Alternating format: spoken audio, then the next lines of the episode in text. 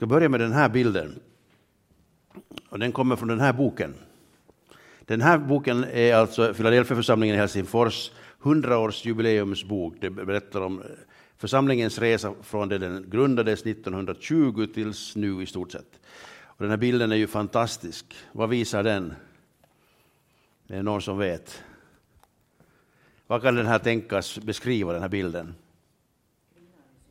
Kvinnan vid Sykars brunn som helt eh, oplanerat och eh, överraskande mötte en man som vi känner som Jesus, eller hur? Och det här mötet som förvandlar hennes liv, och inte bara hennes liv utan hela byns liv. Den finns alltså, det här är en rolig historia. Det var på femtiotalet, så kom en man till Filadelfias expedition med en stor tavla och sa att den här ska vara här i Filadelfia alltså. Så den har hängt, då först hängde den tror jag i, på expedition länge, men nu finns den faktiskt på en hedersplats eh, i Filadelfia bakom en glasvägg, så den dominerar hela den väggen. Ni som har varit i Filadelfia, där på läktaren, den här kortsidan av läktaren, på, i väggen är den inne i en, i en sån här monter och får komma till sin rätt. Men vi vet berättelsen om, om Jesus när han mötte den här kvinnan. Hur han visste vem hon var, hur hon, hur hon hade det och hur han kunde tala in i hennes liv ett hopp om ett helt annat sätt att leva. Jag tycker en, en församling har alltid det budskapet till sin omvärld. Det finns ett annat sätt att leva, det finns en gemenskap, det finns ett levande vatten som gör mig otörstig, som jag får vara i det flödet hela tiden. Men ni som har lite Philadelphia-kopplingar sedan tidigare, ni känner väldigt många ansikten som visas på bilderna här. Men den finns alltså på att köpa här ute i tamburen, det var dit jag ville komma. Man får betala det på ett inbetalningskort helt enkelt sen, om man vill ha den med sig hem. Allt inför predikan, eller oftast inför predikan, så tänker jag så här. Att må mitt hjärta och ditt hjärta vara öppet för vad den helige ande vill säga. Jag tror det är en medveten handling som man behöver rusta sig med när man kommer till en gudstjänst. Det är att jag inbjuder den helige ande, tala Herre till mig. Jag behöver ett ord ifrån dig. Och jag vet att du vill tala till mig, men låt mig vara i en sån mental, hur ska vi säga, fokussituation att jag kan lyssna, att jag hör vad du säger och jag förstår vad du säger och kan ta det till mig. Så jag tänker att vi ändå innan vi går vidare faktiskt ska ta den här lilla stunden där du ber den helige ande tala till dig. Jag har själv liksom fått vara med om det flera gånger att jag har blivit tilltalad under predikan. Inte alltid av det som predikanten säger och läser, men någonting som Herren väcker inom mig under processen. Och vi tror att den helige ande är här för att verkligen tala till oss var och en, till dig. Sug på den tanken en stund, den karamellen. Gud vill tala till dig. Vi ber. Tack Jesus att vi får vara här tillsammans med dig. Jag tackar dig helige ande att du är här för att hjälpa oss att höra vad Jesus säger. Att förstå vad Jesus säger. Komma ihåg vad Jesus har lärt. Tack för att du vill öppna våra sinnen. Öppna våra inre ögon så vi ser vad du har förberett för ditt folk här på jorden. Här, den här tiden, här i Sibbo, här i Betania. Tack Jesus Kristus att du är den som har lovat att alltid vara med oss alla dagar. Nu Herre, tar vi fasta på det här löftet idag. Du är här med oss och du är här för att välsigna oss, för att tala till oss, för att röra vid våra hjärtan, för att förlåta våra synder, för att rena våra tankar, för att befria oss från det som binder oss, som håller oss tillbaka. Tack för att du är den som har en plan för våra liv som är bättre än våra egna tankar. Så låt oss få höra din stämma i vårt inre idag. Jag ber för var och en som är här idag. Tack för att öppna hjärtan kommer du så gärna in i. Amen. Vi har alltså visionsmöte idag och tänker framåt. Och vi kanske kan tänka lite bakåt. Det gör man ofta vid sådana årsskiften. Att man funderar, hur gick det här tjugohundratjugotvå? Eller hur gick mina tidigare år? Hur har jag haft det här livet? Kan du ju ta en liten reflektionsstund. Men hur ska det bli det här året? Och vad kan jag göra för att påverka det här året? Och eh, jag har den här tanken att kan det här året kanske bli ett Jesusår? Inte så komplicerad predikan. Men kan det här året bli ett Jesusår? Om du nu summerar ditt liv, somliga har flera år att summera, andra har färre. Men om du tänker tillbaka på ditt liv, vilka år kan du säga att här upplever jag att Jesus var mig nära? Ofta. Vissa av oss har starka upplevelser av Guds närvaro, tilltal, ingripande. Och en del har också upplevt att det har varit långa tider där det har varit ganska, på något vis, jag har gått på i ullstrumporna i min egen kraft. Och jag undrar så här, om, om det ändå är så här att det här året kunde vara ett år där Jesus är ännu mer närvarande än någonsin. Om det här skulle vara det året som vi, när vi kommer till livets slut, det här året var nog ett år där Jesus var så otroligt nära mig och jag var nära honom. Mer än något annat år. Jag tänkte att man skulle kunna ha den här lilla liksom längtan i sitt hjärta inför det här året och lägga lite åt sidan alla liksom yttre saker och säga: Gud kan leda mig in genom alla situationer. Han kan hjälpa mig var jag än hamnar. Men för mig är det viktigaste att jag har Jesus nära. Mitt i mitt sinne, i mitt liv. Mm. Fundera på det där en stund. Jag tror inte att jag är så väldigt eh, långt borta nämligen från vad Jesus själv säger. Han säger i Johannes femton, vi ska vara där ett tag. Johannes femton. Han undervisar sina lärjungar om väldigt mycket. För det var liksom, nu skulle han riktigt ge dem de allra viktigaste sakerna, för han skulle ju lämna dem. Han berättar om den helige ande som, som ska komma till dem alla. Och i den helige andes kraft ska de få göra det som han har sänt ut dem att göra. Men då säger han en viktig sak i femton och fyra. Förbli i mig så förblir jag i er. En tvåsidig överlåtelse finns det på något sätt här. Gud, han står beredd att vara nära oss. Men det finns ändå någonting vi behöver göra. Vi behöver också bejaka det, eller hur? Vi behöver också säga, jag vill vara hos dig. Jag vill söka mig till dig. Det är ju så här, eh, jag menar, om man ska förbli hos någon så måste man ju först komma till den här personen, eller hur? Så det första en människa behöver göra är att komma till Jesus. Det är ju därför som vi finns till som kyrkor. Det är att vi ska förkunna det att kom till Jesus. Du behöver komma till Jesus. Du behöver lyssna på Jesus. Du behöver bjuda in honom i ditt liv. Och sen säger Jesus ännu, förbli hos mig. Så förblir jag hos er. Som i alla relationer så krävs det liksom två, eller hur? Som överlåter sig till relationen. Inte funkar det annars. Jesus han vill. Jesus han har lovat. Jesus han står redo. Men vi behöver säga ja. Kom, Herre Jesus. Och när vi har kommit, hur förblir vi hos Jesus? Det där är ju en ganska viktig sak, eller hur? Om han säger att du ska förbli hos mig, så då behöver vi lite ta reda på vad betyder det att förbli hos Jesus. Det blir väldigt personligt. Det är väldigt långt ifrån de här yttre ramarna med kyrkobyggnader och organisationer. Som allt behövs, kommer vi att se snart här.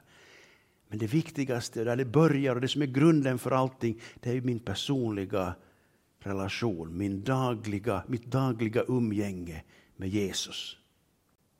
Om inte det finns så är allt det här andra ganska meningslöst och blir ganska tråkigt. Men när Jesus finns med mig, då blir till och med en predikan fantastisk, eller hur? Förbli i mig så förblir jag i er. Det finns någonting mer här. Jag är vinstocken, ni är grenarna. Om någon förblir i mig och jag i honom så bär han rik frukt. Utan mig kan ni ingenting göra. Det där kan man nog få lära sig genom erfarenhet. Men Jesus han säger det rakt ut så här. Utan mig kan ni ingenting göra. Och på något sätt när vi då, samtidigt alltid tänker så här. Ja, men vad är vår kallelse? Vad är vårt uppdrag som människor och som församling? Då är det väldigt viktigt att komma ihåg det här. Utan mig kan ni ingenting göra. Och det är hemskt lätt att bli upptagen med de här praktiska sakerna. Vi gör saker. Och vi kan hålla på ett bra tag och märka att Jesus är inte med i skaran. Men förbli i mig. För utan mig kan ni ingenting göra, säger Jesus.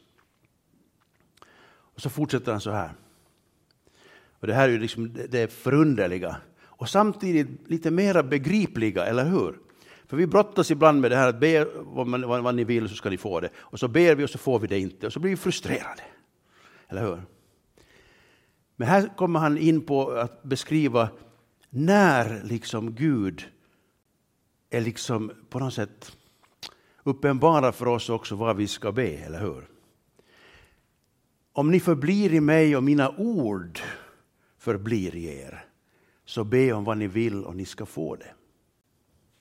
Och vad är det då för ord? Det är de orden som han säger i den här nära relationen, den dagliga umgänget med Jesus, så kan han tala till oss. Och jag, jag tror att det, den här liksom ett plus ett är två, en be vad ni vill så får ni det. Det fungerar bara när anden inspirerar oss till att be enligt Guds vilja. Manade av anden, då händer det grejer.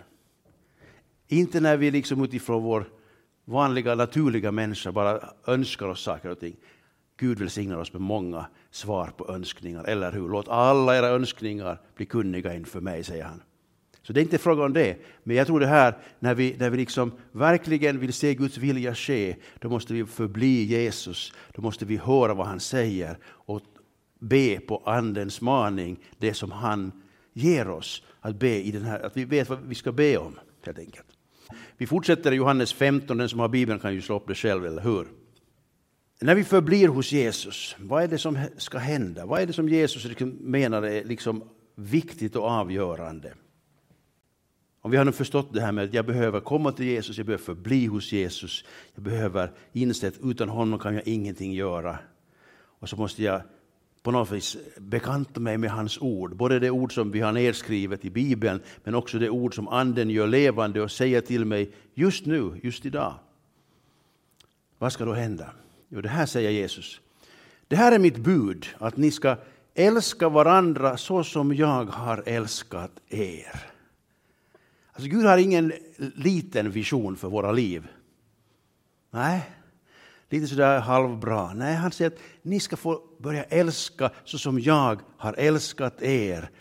Samma kärlek kan ni ha och ska ni ha till varandra. Mm, får vi en helt ny måttstock, eller hur? På kärlekens kvalitet och kvantitet. Ingen har större kärlek än den som ger sitt liv för sina vänner. Ni är mina vänner om ni gör vad jag befaller er. Jag kallar er inte längre tjänare, för tjänaren vet inte vad hans herre gör. Jag kallar er vänner, för jag har låtit er veta allt som jag har hört av min far. Ni har inte utvalt mig, utan jag har utvalt er och bestämt er till att gå ut och bära frukt, och er frukt ska bestå. Då ska Fadern ge er vad ni än ber om i mitt namn. Och detta befaller jag er, att ni ska älska varandra. Här igen kommer samma sak, den här tvåfaldiga överlåtelsen på något sätt. Ni har inte utvalt mig, utan jag har utvalt er. Och samtidigt så måste varje människa också välja att svara ja på Jesu kallelsen. Han säger, följ mig. Kom till mig. Stanna hos mig. Så, säger, så måste man ju så att säga, göra någonting med det helt enkelt. Men ändå säger han, jag har utvalt er. Kan det vara så att vi båda, båda parter väljer varandra? Är det som om nej i parförhållanden? Kanske. Jag har valt dig, men, men du måste också välja mig, annars blir det ju ingenting av det hela. Förstår det här att han liksom möter oss liksom på jämlik basis när det gäller kärleken. Jag älskar dig, jag vill att du också ska älska mig. Det är ditt val. Jag har valt dig, att älska dig och du får välja att älska mig. Där har vi vårt val. Nåja, så vet vi ju då att när, när Jesus hade undervisat allt det här färdigt, han gick till Golgata, han dog, han blev begraven, han uppstod och han var med dem ännu ett tag. Och sen for han till himlen och den helige ande kom. Så då liksom kommer lärjungarna in i den här situationen här där, där Jesus inte är fysiskt närvarande men den helige ande är tillsammans med dem. Och fortsätter att leda dem och undervisa dem. Vad händer sen då? Vi ska ta bara ett litet, litet exempel från Apostlagärningarna sex. Jag tycker det är så trevligt exempel nämligen. Och det handlar ju om det här att den här första församlingen var ju liksom bara en grupp människor först. De hade några apostlar och de hade lite troende som hade följt med Jesus. Och så kom det massor med massor med nya människor till där. Och man börjar samlas, man börjar organisera sig på något sätt. Eller hur? Och jag tycker det är ändå lite finurligt att eh, utgångspunkten var det att apostlarna kokade kaffe. Eller lagade maten. Och ställde i ordning och dukade borderna. Eller hur? För det var ju så det blev. Sen när det blev för många människor så räckte inte tolv stycken personer till. Eller hur många de nu var i den här inre kretsen. Så att eh, de här tolv kallar samman alla lärjungarna och sa att det är inte bra om vi försummar Guds ord för att göra tjänst vid borden.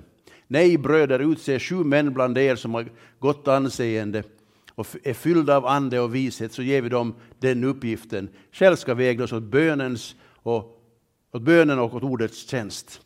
Ni ska älska varandra. Vi ska ha omsorg om varandra. Och det här börjar de första lärjungarna i den första församlingen att praktisera. Vi ska ta hand om varandra. De som inte har mat får, får komma hit och äta. Här var det frågan om grekisktalande änkorna. Men det fanns säkert många andra änkor också naturligtvis. Och det blev lite så här gnabb i kön där. Vem får mera, vem får mindre. Och det här måste man organisera på något sätt lite bättre, tänkte de här tolv. Och gjorde det på det här sättet. De utsåg män som fyllda av vishet och ande för att duka borden och dela ut maten. Fantastiskt! Om, om någonting är ett exempel på att serveringsgruppen är viktig och ska vara fylld av ande och vishet, så har vi ju här ett bibliskt exempel. Får aldrig degradera kaffekokaren till någonting oandligt. Nåja. Här börjar man alltså organisera det som var en spontan kärleksgärning, som var någonting av omsorg om varandra. Ett uttryck för kärleken till varandra. Det börjar man sedan lite organisera så det ska bli lite struktur och lite, lite planering och lite bättre, effektivare arbete. Så kärleken fick lite organisation här redan i det här skedet. Bara för matens skull. Eh, vad kan det ha för, för liksom applikationer? Hur kan vi på något vis överföra det här till vår situation? Det finns mycket av kärlek, kärleksgärningar som vi också behöver planera in. Både pri- privat men också i församlingen. Och vi har ju gjort det och vi vill fortsätta göra det. Jag tror det här är en, en viktig vision för församlingen. Hur kan vi visa kärlek till varandra? Hur kan vi bli bättre på att visa kärlek? Behöver vi planera den här kärleksgärningen lite mera? Och så.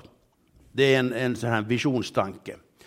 Nå, hur gick det sen då? Jo, den här diakonerna. Filippus, en av diakonerna, han åkte iväg fast han skulle koka kaffe. Men han hade andra visioner också. Och han for till Samaria. Ni vet ju det här området som judarna inte gillar men som Jesus ju bevisligen ansåg var viktigt att besöka. Där han mötte med kvinnan vid Sykars brunn. Där staden Samaria fick ett besök av Jesus och fick undervisning av Jesus så att stor del av stan kom till tro. Nu for då alltså Filippus dit på nytt och människorna hörde hans undervisning, ordet om Jesus som världens frälsare, och de kom till tro på Jesus.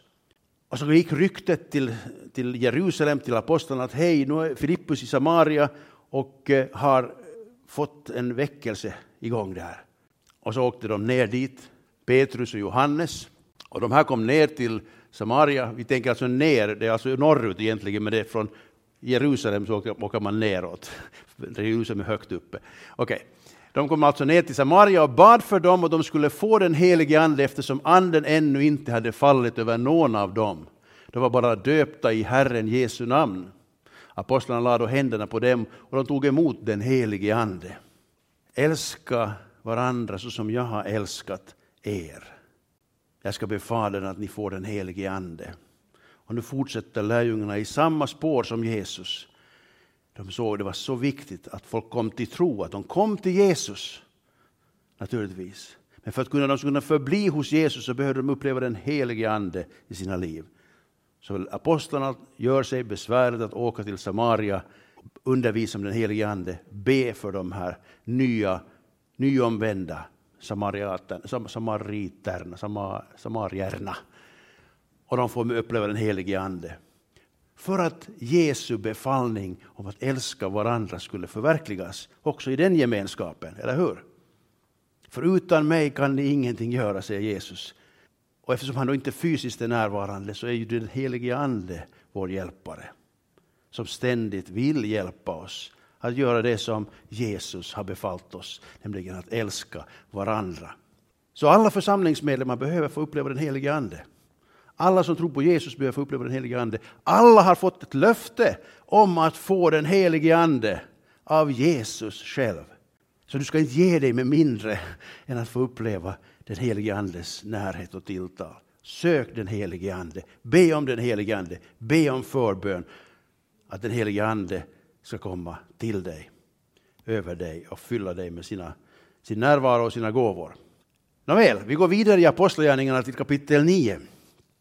Och då kommer vi till det här att det var inte bara de här tolv och de här som kom med på pingstdagen och, och de som kom med i Samaria, utan också den här, deras förföljare Saulus får möta Jesus på ett dramatiskt sätt. Apostlagärningarna nio, tjugosex till tjugoåtta står det så här. När han, alltså Saulus, kom till Jerusalem försökte han sedan ansluta sig till lärjungarna, men alla var rädda för honom eftersom de inte trodde att han var en lärjunge. Då tog Barnabas hand om honom. Han förde honom till apostlarna och berättade för dem hur Saulus hade sett Herren på vägen, att Herren hade talat till honom och att han i Damaskus hade predikat frimodigt i Jesu namn. Sen stannade Saulus hos dem och han gick in och ut i Jerusalem och predikade frimodigt i Herrens namn. Lätt att förstå att de var misstänksamma mot honom, eller hur? Som hade varit vittne till och godkänt att Stefanus blev stenad till döds. Och som reste land och rike runt för att tillfångata de kristna som predikade om Jesus. Det var inte så lätt att smälta att han plötsligt hade blivit en av dem. Men Barnabas hade ett varmt hjärta som var fyllt av vilja till att visa omsorg, visa kärlek, ge honom en chans. Eller hur? Att tro på honom, att det är äkta, att det är på riktigt. Och vi vet att det här har haft en enorm stor betydelse för den första kristna församlingen runt om hela Medelhavet. Och fortfarande läser vi Paulus med stor behållning, eller hur? Tack vare Barnabas. Hur skulle det ha gått om inte Barnabas skulle ha tagit sig an Saulus? Och introducera honom och gått till godo för honom och säga, ja men jag tror på den här mannen. Jag tänker att det här har en liten praktisk effekt också på hur vi tänker oss, vår gemenskap. Det finns människor som kommer att komma och som kommer in i vår gemenskap som vi behöver se och ta emot och visa omsorg om och tro på. Att de är på riktigt människor som kommer till Jesus och vill vara med Guds folk. Vi kanske behöver vara Barnabas själar lite alla till mans. Somliga har den gåvan lite mer än andra. Så var frimodig att ta dig an människor. Gamla och nya vänner här i Sibbo när de kommer i din väg. Det kan hända det finns en Saulus i Sibbo. En människa som inte har känt Jesus tidigare men som får möta Jesus. Och som tack vare din omsorg får växa och mogna och utvecklas så att de kan bli en, en Guds man eller en Guds kvinna som får bli till stor välsignelse för många, många fler.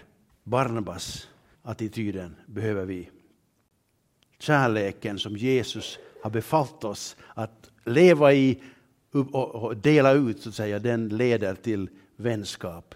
Behöver också sträcka sig över de här, hur ska vi säga, naturliga vänskapsrelationerna. Det är vissa människor vi kommer väldigt lätt till vänskap med, med andra är det svårare. Och jag tänker att församlingen har en kallelse att verkligen jobba med det här, att de är besvärliga eller lite jobbiga, de som har det svåra saker i sitt liv som gör att de är lite fyrkantiga kanske, eller vad som helst. Sådana som inte så spontant blir våra vänner, de ska vi be den helige ande om en speciell smörjelse att kunna visa omsorg och kärlek till. Och ibland är det vi som behöver få uppleva det. Så vi hoppas att det finns någon i bänken bredvid eller någonstans i församlingsgemenskapen som kan visa oss omsorg, eller hur? Det här är också en ömsesidighet naturligtvis i det mänskliga. Precis som vi överlåter oss till Jesus och han överlåter sig till oss, så överlåter oss, vi oss till varandra åt båda hållen. Det är så det funkar. Okej, okay. Vi går vidare i Apostlagärningarna. Apostlagärningarna tretton så, så fortsätter ju storyn om Saulus och Paulus som man sen börjar heta. Och eh, vi kan ju läsa det här, de första verserna i Apostlagärningarna tretton. I församlingen i Antiokia fanns det profeter och lärare. Barnabas var där, Simeon som kallades Niger, Lucius från Kyrene, Manaen som var fosterbror till landsfursten Herodes samt Saulus. När de tjänade Herren och fastade och sad, så sa den helige ande: avskilj Barnabas och Saulus åt mig för den uppgift som jag har kallat dem till. Då fastade de och bad och la händerna på dem och skickade sedan ut dem. Det här är en klassisk metod, eller hur? Som vi använder allt för lite, får vi erkänna. Men tänk om vi det här året, det här Jesusåret, så skulle vi också som personer, men också kanske som församlingsgrupper, ta oss an det här, fasta och be för att den helige ande ska tala till oss lite tydligare. Vi behöver det, eller hur? Kanske vi skulle återuppväcka den här gamla kristna metodiken. Att vara inför Herre fokuserat och lämna lite allt, till och med en maten för en stund, och fokusera på vad Jesus vill säga oss. För när, man, när de här gjorde det så hände någonting nytt. De var ju där i Antiochia och de hade en församling och där var profeter och lärare. De höll på, de hade nog att göra. Men plötsligt när de fastar och ber så kommer anden med en ny vision. En ny riktning. Ett nytt uppdrag för två av dem. För Barnabas och Saul. Och jag tycker det är så fint att det här är liksom inte bara Barnabas och Saul som får du en, en vision. Och nu ska vi fara iväg till Cypern. Eller någonting. Utan de hade säkert varit fått ett tilltal från Herren. Men nu får hela den här ledningsgruppen det här samma ordet. Eller får åtminstone nu då ett tilltal där de säger: men Barnabas och Saulus har ett speciellt uppdrag som jag ska skicka dem iväg på. Men ni behöver också skicka dem. Märker ni att det går ihop det här? Det är viktigt att församlingen tillsammans planerar framåt. Hur ska vi, vem ska vi skicka vart? Och eh, jag tror det här året också ska vi få uppleva att Herren ger oss nya uppdrag som vi inte idag vet om ens, men som den helige ande vill uppenbara för oss. Vem som ska åka vart eller göra vad, det får vi se vad anden leder. Men det här är på något vis vår inställning när vi går in i ett nytt år. Herre, led oss, tala till oss så vi vet vad vi ska göra. Sen tycker jag det här också är väldigt lärorikt. Vi läser Apostlagärningarna femton. Ni vet ju att det fanns då alltså judar och så kom det hedningar till tro och det var, blev lite liksom diskussioner att hur ska vi nu ha det, hur Hur judiska ska hedningarna bli? Hur många liksom, Moselagar ska de också följa? Och så vidare. Att hur är det nu egentligen med den här saken? Det blev oenighet i gruppen. Och hur mycket vi än vill vara goda och snälla och kärleksfulla och visa omsorg om varandra, så visst blir det ju oenigheter ibland. Ibland sårar vi varandra. Ibland trampar vi varandra på tårna. Ibland är det omedvetet, förhoppningsvis oftast så, och ibland är det medvetet och ibland så blir det bara någonting som, som det nu för tiden heter, eskalerar mellan människor. Hur många församlingsgemenskaper har inte blivit förgiftade av oenighet? Det händer, eller hur? Precis som i, i familjer och i andra människorelationer så, så blir det ibland kris på det här området. Och då är det väldigt lyckligt om man kan göra lite så här som de här gjorde. Så nu, nu, nu sätter vi det här liksom så här. Vi, vi, vi lägger ner det här. Vi, vi slåss inte mer om den här saken internt. Utan nu får ni fara till apostlarna i, i Jerusalem och fråga er till råds. Och sen så är vi liksom beredda att lyssna på vad apostlarna har sagt. Och, och så, så for man iväg. Församlingen utrustade dem för resan och de reste till genom Fenicien och Samarien och kunde låta bli att berätta där också förresten sedan om vad Gud hade gjort med hedningarna och låtit dem få uppleva frälsningen. Och det gjorde människor glada. De som inte visste någonting om striderna hemma i församlingen. Så Paulus och de andra de berättade bara, ja, väl, Gud gör under, han frälsar de hedningarna till och med. Men de kommer ju fram så småningom och eh, vi vet att eh, de hade en lång diskussion också i Jerusalem kring det här. Och så småningom så landar de sedan igen i en väldigt, tycker jag, klok resolution att hedningarna inte ska behöva bli lagens uppfyllare. Eftersom inte ens judarna klarar av det, så hur skulle hedningarna klara av det? Så att man, man hade ganska små, så att säga, eller ganska tydliga, tydliga liksom anvisningar sedan till hedningarna som befriar församlingen från den här striden, hoppas jag och tror jag att man gjorde. Man följde sedan den här linjen framöver. Nåja, avslutningsvis här. Alltså vad jag ville, ville säga med bara den här lilla illustrationen från, från oenigheten i församlingen är att i vår gemenskap så upplever vi ibland också att det blir gnissel, eller hur? En del kanske inte pratar om det utan man bara går hem och är ledsen. Och då tänker jag så här att, att vi behöver utveckla en sån här kultur i församlingen där vi har någon vi kan prata med när det, när det inte känns bra. Och jag hoppas ju att äldste är personer man kan närma sig och säga att jag, jag tycker att det här är lite jobbigt och att man kan liksom på något vis samtala och få råd. Hur, hur ska vi gå vidare? Det kan vara mindre saker, men det kan också vara väldigt långvariga gnissel som, som det sakta men säkert tar bort glädjen ifrån oss. Och det behöver vi jobba med. Vi måste prata om det med någon person vi har förtroende med i församlingen. Jag tycker de har ett, en väldigt sund syn på det här. Okej, klarar vi inte av det här själva så söker vi hjälp. Eller hur? Det här kan vara, man, man liksom eh, överföra på alla möjliga situationer. Som enskilda behöver vi söka hjälp ibland. Jag känner att nu fixar jag inte det här själv. Och ibland så behöver vi som församling också söka hjälp av någon som har lite perspektiv och erfarenhet och kan hjälpa i en knepig situation. Så att, jag tänker så att om det här året nu för med sig att det blir något gnissel någonstans så ska vi också vara snabba att ta den här bibliska exemplet att söka hjälp från någon. Eller hur? Låt oss vara kloka. Vi ska läsa för andra Thessalonika brevet två, tretton och sjutton. Komma tillbaka till det här att Jesus har utvalt dig till frälsning. Visst, du, svarar, du har sökt Jesus, du har svarat ja på Jesus. Liksom erbjudande, du har kommit till Jesus. Men allt bygger på att han vill det. Han vill att du ska bli frälst. Paulus han skriver till församlingen i Thessaloniker så här då. Men vi måste alltid tacka Gud för er bröder, Herrens älskade. Eftersom Gud från begynnelsen har utvalt er till frälsning genom att ni helgas av anden och tror på sanningen. Till detta har Gud kallat er genom vårt evangelium för att ni ska vinna vår Herre Jesu Kristi härlighet. Stå därför fasta och håll er till den undervisning ni har fått, muntligt eller genom brev. Och må vår Herre Jesus, Jesus Kristus själv och Gud vår Far som har älskat oss och gett oss evig tröst och gott hopp i sin nåd uppmuntra era hjärtan och styrka er till allt gott i gärning och ord. Gud har från begynnelsen utvalt dig till frälsning genom att du ska helgas av anden och tro på sanningen. Gud han har gjort allt det här klart. Och det som, ändå, som behövs är din, ditt gensvar, eller hur? Men jag tänker ändå att det är viktigt att man kommer ihåg det här att Gud han har, har gjort det som behövs från sin sida. Att vi behöver liksom inte lyfta oss i kragen eller i nackhåren och försöka prestera det som Gud bara kan göra. Att på något sätt så känns det som att det är en viktig insikt det här att Gud vill frälsa mig. Gud har valt, utvalt mig. Han har utvalt alla som kommer till Jesus, som tror på Jesus.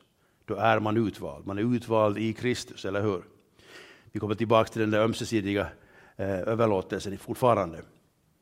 Men i alla fall, anden och sanningen. Var hittar vi sanningen? Jesus sanning är uppenbarad i Bibeln, i ordet och i det som anden gör levande av ordet. Jag tänker att det här är liksom samma, samma liksom livsförståelse också i den här texten. För det här har Gud kallat dig till genom vårt evangelium för att du ska vinna vår Herre Jesu Kristi härlighet. Det blir inte sämre. Först säger han, kom till mig och förbli hos mig. Så ska du få uppleva kärleken. Så att du kan älska andra människor med samma kärlek på samma sätt som jag har älskat dig. Och ska du få förbli hos mig därför att du, du tar emot anden och anden stannar kvar hos dig hela tiden. Och vart kommer det här att leda? Det här kommer att leda till att vi får del av Jesu Kristi härlighet. Det som gick, gick, gick sönder i syndafallet. Alla har syndat och är i avsaknad av härligheten från Gud. Det är, på, är Gud på väg att återställa i alla som tror på Jesus. Den härligheten som gick förlorad får vi tillbaks i Jesus. Och en dag kommer den här härligheten att, så att säga, uppenbaras. Kanske inte här i livet. Men jag tror ändå den här härligheten får, får liksom växa inom oss och bli allt mer uppenbarad om vi håller oss till Jesus. Förblir Jesus. Och då tänker jag så här att det här året som vi nu då har utlyst till ett Jesusår. Jesus som är kärleken, som är sanningen och som är härlig. Kommer ni ihåg uppe, när de var uppe på uppenbarelseberget, eller vad heter det? Härlighet, förhärligan, förhär, vad heter det? Förklaringsberget heter det naturligtvis. Där Jesus för en stund bara lite glimrar till i den härlighet som han har i himlen.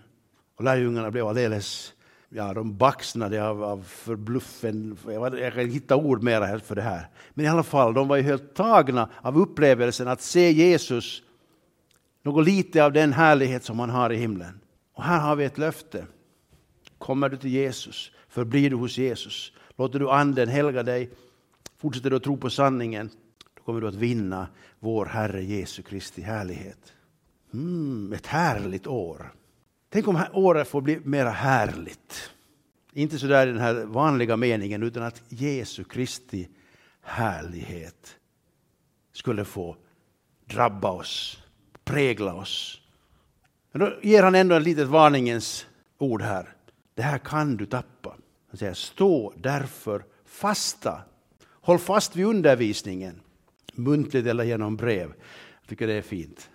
Man satte väldigt stor vikt vid undervisningen som man hade i församlingen. Och som man också fick genom Paulus brev och andras brev, eller hur? Det var mycket kommunikation mellan församlingarna och mellan de kristna de här första åren. Det hände ju så mycket. Det var så mycket man behövde undervisa.